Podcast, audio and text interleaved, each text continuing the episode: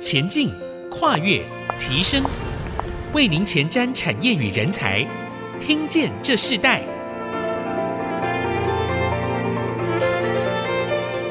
这里是 I C 之音竹科广播 F M 九十七点五， 欢迎收听听见这世代的节目，我是主持人郭兰玉。这个节目同步会在 Apple Podcast、 Google Podcast 还有 Spotify 和 K K Bus 上架。如果你在 Podcast 和 Spotify 上收听的话，欢迎按一下订阅，就会每集收到我们的节目，收听是越来越方便。喜欢我们节目也欢迎到以上收听平台评五颗星，并留下你的心得，给我们支持与鼓励。好，我们今天在听见这时代的主题，我们要跟大家分享咖啡这个产业的市场哦，从这个咖啡原物料到咖啡机的设备等等，在台湾在全球咖啡热这样子的一个风潮里头，我们看到咖啡人手一杯已是个常态。所以我们今天请到了这个赫曼咖啡的创办人王进忠王总，他在二零二二年的时候在千甲路上盖了赫曼咖啡烘焙体验工厂，成为新竹区赫赫有名的烘豆暨咖啡设备厂商。一起来听听他的创业故事。首先我们先请王进忠王总来跟我们的听众朋友问声好。王总你好。各位听众大家好，我是王进忠，赫曼咖啡创办人。呃，其实认识王总有一段时间啊，他自己在他的创业的这个过程中，我看到他在新竹其实这个十几年的这个品牌的奠定。那我们知道他创业其实很长的时间，他也做过不同的行业，可是在近期我们最多看到的就是赫曼咖啡这个品牌，它是一个台湾在地的一个自创的品牌。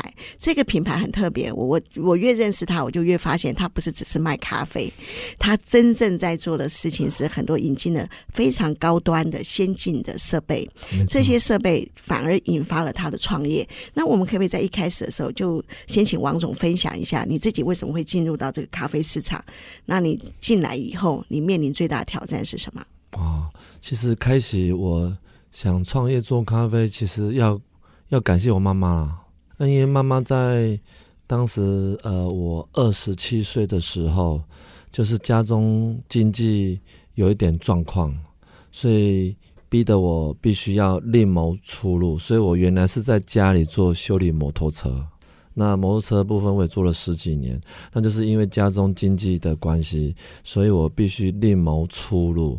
所以在想出路这个过程中里面，那在想说，那到底什么行业是我有机会自己做创业当老板？那什么行业呢？是是属于日循环跟月循环的产品，因为日月业绩才稳定。哦，这是一个很好的概念。它、啊、日是指说可能每天要吃或每天要用或每天要抹，对。那月的部分就是指说每最起码你一个月会消费一次的，所以要找日循环或是月循环的产品。所以当时就在想说，那那要找什么行业呢？所以那我觉得要了解一个产业最快的速度就是应征干业务。哦，所以那时候你开始，其实你没有创业，你是做业务吗？对，因为我也不知道说要做什么行业好。为什么说应征业务是最快速？因为业务你必须要了解一个产品的制程大概是多久时间，大概你要了解大概成本结构跟报价，以及这个产品你要卖给谁，市场在什么地方。所以我可以在最短时间内去了解这个行业值不值得我投入。所以我那时候就想说，那我就从业务做应征，所以我在短短的三个月的时间应征了三十几个业务的工作。哦，比如说那时候那个网络正兴起，哦啊，但是那时候也网络那个泡沫，对。那可能我有应征做文具公司，那时候大家都打电脑不太写字，连那个业务都说啊，现在这种文具产品都外销，都国内现在大家都不太写字，都打电脑多。所以我就是这样啊，陆陆续续，早上就应征了三个月内应征了三十几个业务性工作，所以才可以在最短时间内了解这个产业值不值得我一定案，我就全心投入，不再转换任何跑道。所以那时候你在做业务工作，其实你不是找工作，你是做市场调查。正确讲，我在找机会。呀，后来你决定了做了哪些事情呢？正确讲哦，三个月怎么找那个叫做三十几个优先工作，最长待四天，最短只做半天到一天，我就没有去了。比如说这个可能基金规模太庞大，我一个人根本没有那么大的资金去做这件事情是不可能。那第二种，比如说它的技术实在含量太高了，我一个人也搞不会懂，那这种我也会放弃。所以我比较早说我一个人有能力做的，但是在在短短的这三个月，反正就换了三十几个，但是都没有领薪水，这好像也不太行。所以后来我想说，不行，再怎么哈，那个找机会哈，起码哈也要做满一个月，领完薪水再走人哈，啊，不然都真的这样三个月下来会坐吃山空，这样不太行哈。好，但是事实上呢，叫做事与愿违，因为我还是做不到一个月。所以那时候就是呢，报纸摊开，哎，就找了咖啡的这个工作。哎，我说咖啡可能有机会自己创业啊，因为我觉得资金创业资金也没有很大哦，那一个人也有办法呢去了解所有的相关技术跟专业知识。所以我就去了这一家，这个话说在二十四年前，这家叫做德意士。哦，我听过，对对，这我这个年纪听过，对听过，对对。那呢，我就当时去跟一个大哥呢，就一起应征进去。我们我上班了四天，我又我就离开了。那为什么呢？啊，因为我就去了前两天呢，这个家公司呢，每天都在办公室玩游戏。我想说，奇怪了，我是来这里应征要做业务，怎么怎么这间公司每天都没有叫我们去开发客户啊，或讲一些专业都没有啊？那我想，我是属于比较好奇心比较重的，我就心里想，哎，那我哈继续待，到底葫芦里哈卖什么药啊？果然到了第四天的时候的下午四点。那那个总经理就叫我，哎，王俊忠到办公室来，说啊，嫂是是是，总经理。那总经理说，王俊忠，你今天五点下班以前，你如果出四台咖啡机，好、哦，我就升你干主任，每一台给你六千块的奖金。哦，那当时卖一台含投币器，一台就是六万八。那我报告总经理。你是在跟我开玩笑吗？现在四点，离下班剩一小时，我去哪里升四个客户购买一台咖啡机六万八？如果你可能早上跟我讲，可能还有一点机会嘛，哈啊，只剩一小时，我说就只剩一个方法而已啊，就我自己买啊。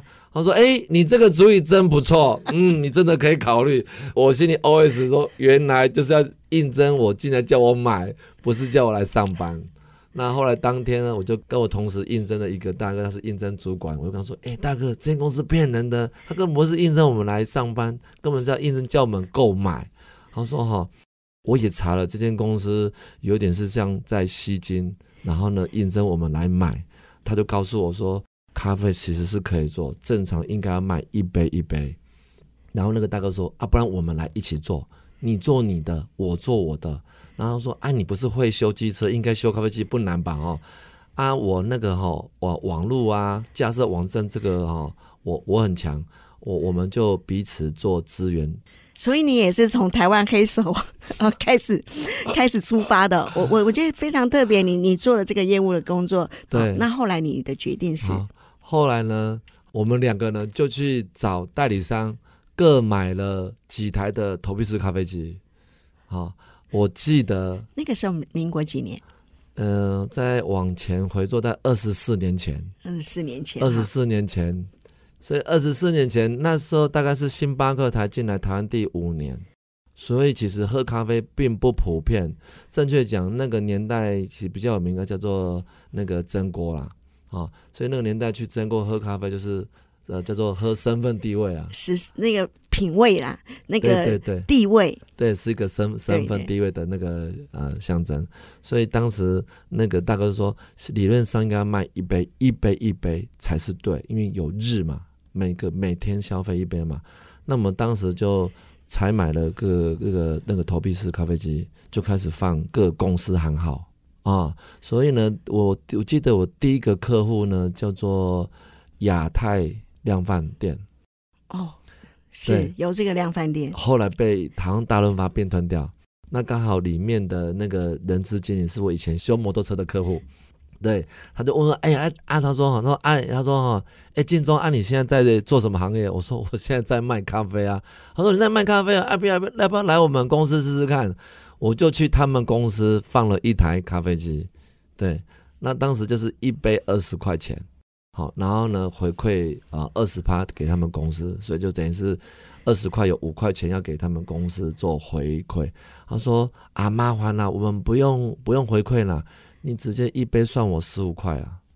好，那当时那个设备是不能找零的，所以变成说、哦、想要喝咖啡的人要去柜台跟小姐换五元的硬币，所以要喝一杯就要投三枚。好，那呢想说呢，哎，点放了，哎，就开心咯，等就等收钱咯。所以第一个月啊，我就去收了钱，抽屉一打开，哇，好轻哦，心里想不妙，应该没有什么钱，就一拉开数一数，五百块左右。然后呢，那个呢，心里想说，哇，那个当时的那个另一半就说。哦、拜托你去上班好不好？一个月只赚五百块，连油钱都不够，你们帮帮忙哦。好，我我们先在这边啊、嗯哦，我们先休息一下，我们等会在下一段继续要请这个王进忠王总来跟我们分享他进入这个咖啡创业的这个过程啊、哦。但是这个创业的过程也充满了很奇妙的一个经历啊、哦。我们等会下一段继续来分享，我们稍后回来。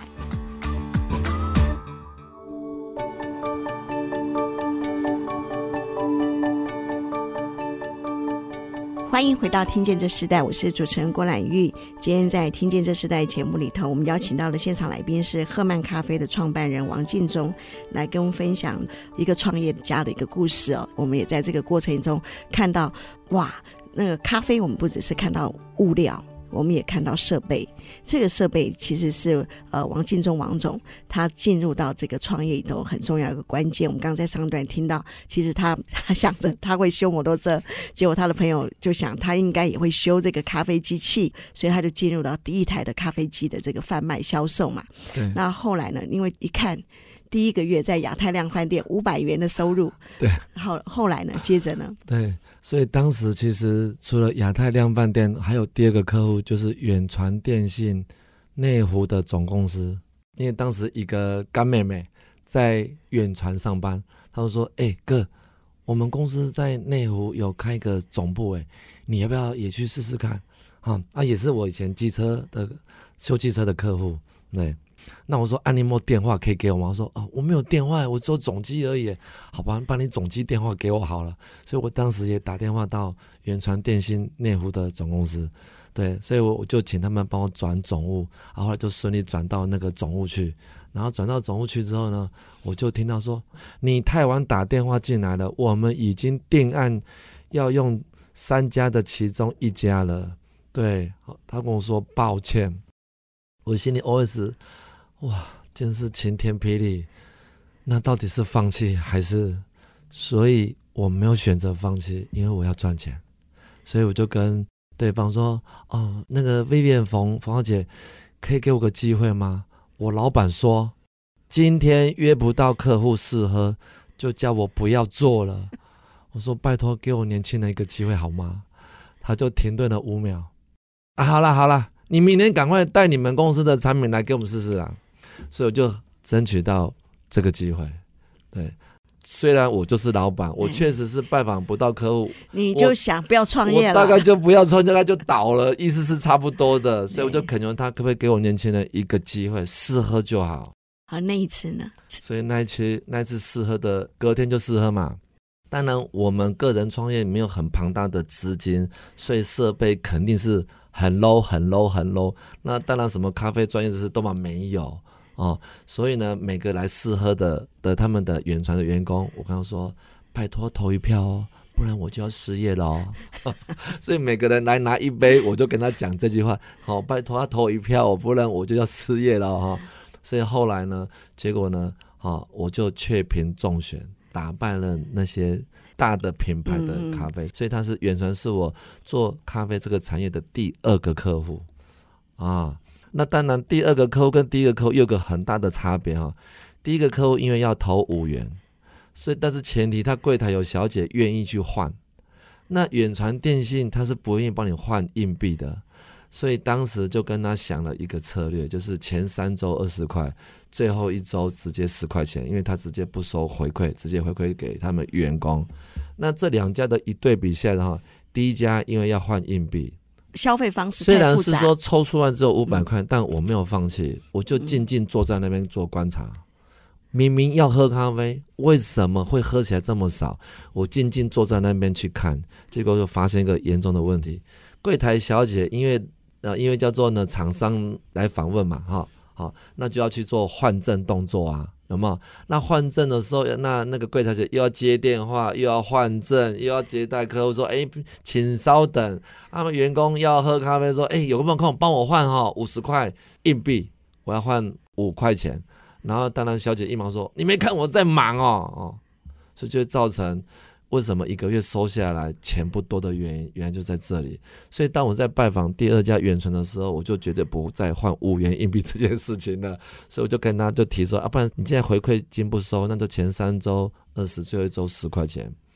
那两家大概前后差不到一个月，远传电信跟当时的亚太大润发，亚太大润发当然一打开的时候，人内心中已经有个叫天使跟恶魔。恶魔就告诉你说，我就跟你讲咖啡不能做吧，你看只有五百块，好不好？但是呢，我在远传电信那边好抽屉那个钥匙一打，前箱打开，哇，好重哦，拉不出来，心里哦那个天使就跑出来了，就说你看中奖了，这个哦一定能够做。所以我一拉开哦，抽屉一收起来一万多，哇！所以这个给你很大的鼓励。对，所以创业前三年、哦、大概、哦、心中恶魔跟、哦、天使两个常常、哦、互相斗。为什么？生意不好的恶魔就跑出来，就跟你讲不能做吧。啊，如果收到钱多的时候，天使就说你看嘛，这行业是能做的，有没有？所以前三年、哦、其实内心，所以其实创业那个心理交战 很, 很大嘛，营业营业多营业少，而你就会出现这样子的一个矛盾。可是你仍然继续，那你真正稳定下来是找到什么样的契机？稳定大概是你真正在这个咖，你就你就没有改变这个你的这个创业的这个品项，这个市场没有嘛，对不对？那你是什么样一个契机里头找到一个真正稳定的关键？嗯，当时那个年代其实连 七 eleven 都有卖咖啡，哦，但那个年代的 七 eleven 卖咖啡是失败的，后来他们就收掉了。收掉之后，他们隔了七年才卷土重来。所以 七 eleven 卖咖啡也有失败的经验。是的，那七年到底发生什么事情？嗯、为什么 七 eleven 他们卷土重来的时候就会生意变好？那那个关键点就是那时候就是就是有很多类似像我们这样的人，在办公室放了很多叫做投币式咖啡机。那为什么在办公室放投币式咖啡机会影响这么大？因为办公室是属于密闭式空间，冷气、空调都是密闭式。所以当有人一煮咖啡，那个香气透过那个空调一循环下去，就好香，哇，谁在煮咖啡，好香哦，有没有？所以就慢慢慢慢的养成了很多人在在办公室的叫做咖啡瘾。我自己也做了实验，因为我本身是不喝咖啡、不懂咖啡、不了解咖啡，我想了解消费者那种叫做那个瘾头来的时候，打哈欠、流眼泪、头痛，可能都无法工作的那种心态。我也自己这样每天喝，经由我这样测试哈，每天一杯咖啡，连续七天不要中断，咖啡因就养成了。嗯，所以代表说，那那个年代就是我我们就做了很多的投币式咖啡机，所以当时最辉煌的时候，这个硬币十块十块这样收，一个月可以收八十几万，很惊人。所以你们本来是两个人一起创业嘛？对不对？那个时候，所以你是一个投币式的这个咖啡机，是做起家，所以就已经开始稳定了你的创业了。是，所以但是那个年代我说过，那后来大概是 七 大概就隔了七年就卷土重来，原因是因为有了咖啡瘾，那大家慢慢想要往喝健康方向，所以就不要加什么奶精粉、奶油球了。所以后来 七 就开始推出那个代鲜奶，包含后来也有 七 eleven、星巴克这一类。就如雨春笋般就越开越多，是这原因。但是你你在这个二十四年前创业到现在，我看到你也是非常大的一个咖啡进口商， 对, 对不对？咖啡豆进口商，甚至我看到你的设备的这个烘焙机是非常非常先进的，从自动化、数据化，这些都是在你的这个厂区里头可以看到。是。那后来你怎么在每一次的咖啡市场的改变里头，你持续的跟进，你持续的更新？我们在下一段来分享，我们稍后回来。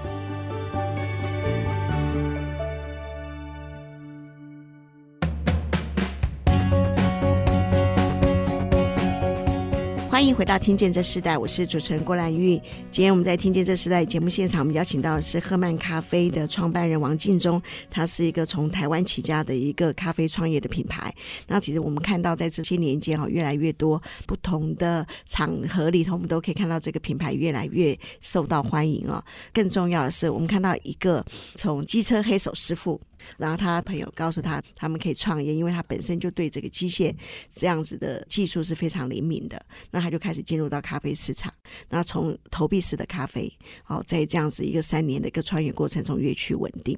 那我们来在这一段部分我们再、呃、请王总分享一下，说当时那个年代在二二十几年前创业的时候，咖啡机这个投币机其实是咖啡设备我投很多公司行号甚至卖场上很需要的一个设备嘛，是那当时台湾的整个人口里头也有开始对咖啡这件事情、呃、非常喜爱的人了，不像过去喝咖啡它在一个顶级的市场，它开始一个普遍化，甚至 你, 你提到说连便利店他们也尝试做这样 的, 的咖啡的贩卖，刚开始他们也失败了，后来他们又重新开始。那后来你自己在这个过程中，我看你在咖啡市场是一路一直走到现在，越走越好，你真正往上开始发展的真正最重要的契机是什么？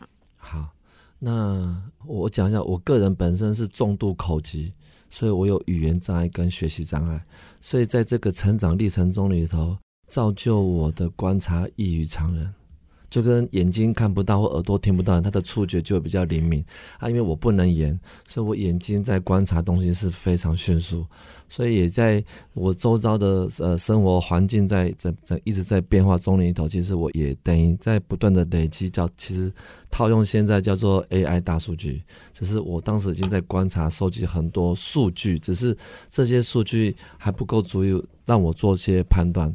那个时候的咖啡产业也出现了很大的变化，因为呢，就是如雨春笋般到处都有店。投币的概念是来自于说不方便买不到，所以才需要投币式咖啡机。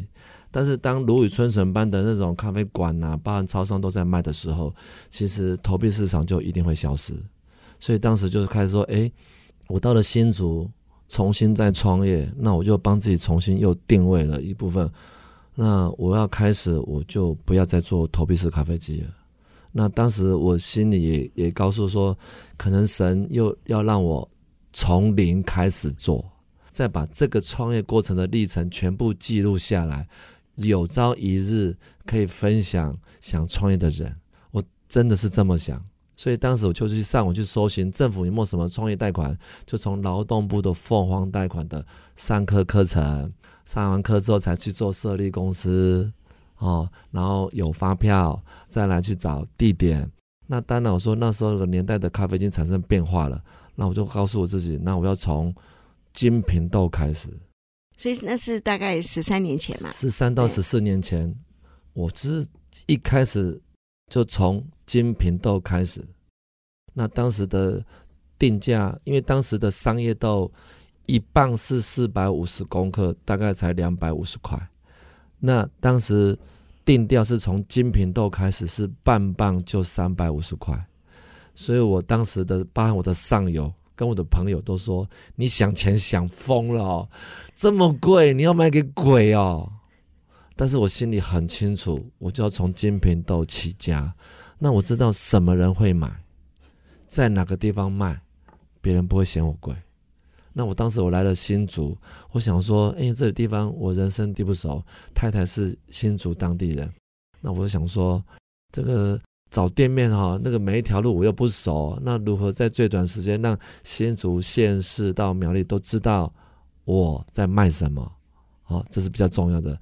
但在有一次同学会里面，我就跟所有同学讲说，我正在找店面，有没有同学有不错店面可以介绍？刚好那个同学就是租了竹北家乐福的五楼、哦、那呢他说，哎，同学你可以过来看看啊，我这里地方非常大，我可以分租你啊。而且他当时算我五千块含水电，有没有好便宜哦？那个七坪扣掉那个走道在三坪，所以五千含水电。那我想说我们就、哦、先去看看，反正呢出入出入走出家门才有路嘛，就去看看。果然一望无际的鬼影都没有，都是停车场。因为一二楼是家乐福，三楼是 H O L A，然后四楼是停车场，五楼是停车场，所以代表一到五四楼没有停满是不可能停五楼的，所以星期一跟星期五确实连个鬼影都没有所以后来我就真的就租了那个地方，果然一楼有人，二楼有人，三楼有人，四楼开车回家就不会到五楼了哈。所以当时呢，我说要从精品豆起家，我要找的是家庭型客户，所以呢，我就在墙壁上手扶梯的那个哈那个走道上，我就贴了一个文宣广告。当时我的二房东林大哥说：“啊，你不要乱贴啦，那个不是我承租的范围啊。”然后我老婆说：“对啦，林大哥讲的对，你也不要去乱乱贴啦。”啊，我心里想哈。反正哈、哦，先贴再说，真的不行再撕掉。因为我看到一二楼有人，三楼有人，但是我怎样把这些人潮引到五楼？所以在那个呢，叫做呢，我觉得越糟糕的环境里头，才可以逼发最大潜力出来哈、哦。所以就逼出了一个最佳商模，就是买咖啡豆送咖啡机。所以原本你本来想卖精品咖啡，可是后来在这个环境当中里头，你反而想到了你买咖啡我就送咖啡机。对，因为你的买其实是你是买了，所以那时候其实你没有咖啡机的设备。我是跟那个台湾的进口商代理商做购买，对，所以就等于是你买了精品咖啡豆，我送你咖啡机。对、哦，所以这是你当初的一个创新的思想。是因为当时人家是买咖啡机，我可能送你几包咖啡豆。哦，那现在我把它反过来，因为咖啡豆嘛才几百块，然后呢，我却送了一台，哦呃、最早是送七千八的咖啡机，后来送两万多块的咖啡机，现在送到五万块的咖啡机。你一开始就成功吗？一开始就成功，一炮打响。台湾人是善良的，他们看到这个买咖啡豆送咖啡机，我成功的吸引人从一二三楼特别爬到五楼来看，但是他们第一句话问我什么？那个郭总，你猜猜看，你是骗人的？没有，我说过台湾人是善良的，他没有说我骗人。他说老板，你是不是海报印错了？豆比较便宜，鸡比较贵，你这样子应该是印错吧，不然你会亏钱亏到死。我说大哥，真的，我们真的是买咖啡豆送咖啡机。他就问我说啊，你豆怎么算啊？什么口味？那我当时就跟他说，我就跟他说，我们的咖啡豆哈。不好喝哈，送你你也不会要了哈。那我们咖啡豆很简单，你如果不赶时间，给我三到五分钟，我马上现场泡给你喝。我们的咖啡入口回甘，生津止渴。他又说：“老板，你在拍广告吗？又不是在卖茶，还入口回甘，生津止渴。”哎，我说真的，我就当下马上泡给他喝。他他一喝的第一口，他很惊讶说：“真的会回甘呢！”哇！而且嘴巴一直在分泌口水的唾液哈，因为那个焦糖留在唇齿间，所以会一直分泌那个那个唾液，因为甜嘛，对，所以后来我就很成功就卖了。关键是什么？嗯、我的关键掌握在呢，在是说为什么会做送咖啡机这个动作？因为其实咖啡机到今天为止，咖啡机坦白讲，它不是必需品，它是奢侈品。但是我如果把最贵的东西用送的，最便宜的哦让消费者买，那其实这个商模就可以成立。所以当时是我的商模的定义是想说，我就换算了一下嘛，现代人如果一个小家庭去 seven 买个两杯是要花一百块嘛，那一个月是要花三千块，然后才喝到六十杯。那我如果让他月付两千块，然后可以喝一百杯到两百杯，而且是精品豆。然后又送他一台三万八或五万块咖啡机，不就很划算？这跟你对设备的熟悉是不是有关系？你自己本身对机械这个是的技术是呃是的，是擅长的。对，那咖啡机这个东西为什么会解决咖啡机的问题？因为我很细部观察到每个客户在家里面所冲泡的咖啡器具是参差不齐的，有可能有螺旋桨用砍的，也有可以调刻度的，也有锥刀。那那那充足的有从滤纸、美式壶，这些都参差不齐，所以我如何把它统一、统一的充足器具，那才能够真正泡出一杯完美的咖啡。当然豆子也要好，但机器设备是更重要。那我说过，因为我有一个修摩托车的背景，所以呢，真的哈、哦，很感谢我困苦的环境。然后呢，家里面做修摩托车，而我也同时被被那个哈、哦、师傅跟妈妈奶奶。好，联手说服了我，国中毕业没有念，就在家里修机车。当然那时候也会有怨啊，就为什么哥哥有念书，弟弟有念书，为什么我没有怨？但是我觉得神这样的安排一定有他的原因，但是往往往往要五到十年，可能更久，答案就浮现出来。所以我感谢那时候的这样子的安排，让我呢这么小就开始做修摩托车，不然我可能从事咖啡还真的咖啡机还真的搞不定。好，我们今天邀请到赫曼咖啡创办人王进忠王总来跟我们分享他自己在这个咖啡这个市场里头的创业创新的一路的过程，其实听起来是非常的呃特别的，而且他的行销模式，他竟然是买咖啡送咖啡机，其实跟原生他的背景是有关系的。我们在最后节目里头，我们要请王总跟我们用一句话来定义你自己的整个的创业的这个过程中，你那个创新的契机里头， 你, 你如果用一句话形容，你要怎么形容？山穷水尽疑无路，柳暗花明又一村。所以一个人如果没有走到山穷水尽疑无路的这种情境里头，你就真的不会遇见叫做呢柳暗花明又一村。是，好，那我们今天的听见知识带我们先进行到这里，我们下次呢有机会我们要再邀请王总来跟我们分享，其实真正我们要再谈到咖啡和咖啡设备还有咖啡的这个市场里头，它衍生出什么样不一样的产业的上下游，这是非常有趣的，我们下次再邀请你。好，我们今天听见知识带我们进行到这里，我们下次再见，拜拜。好，拜拜。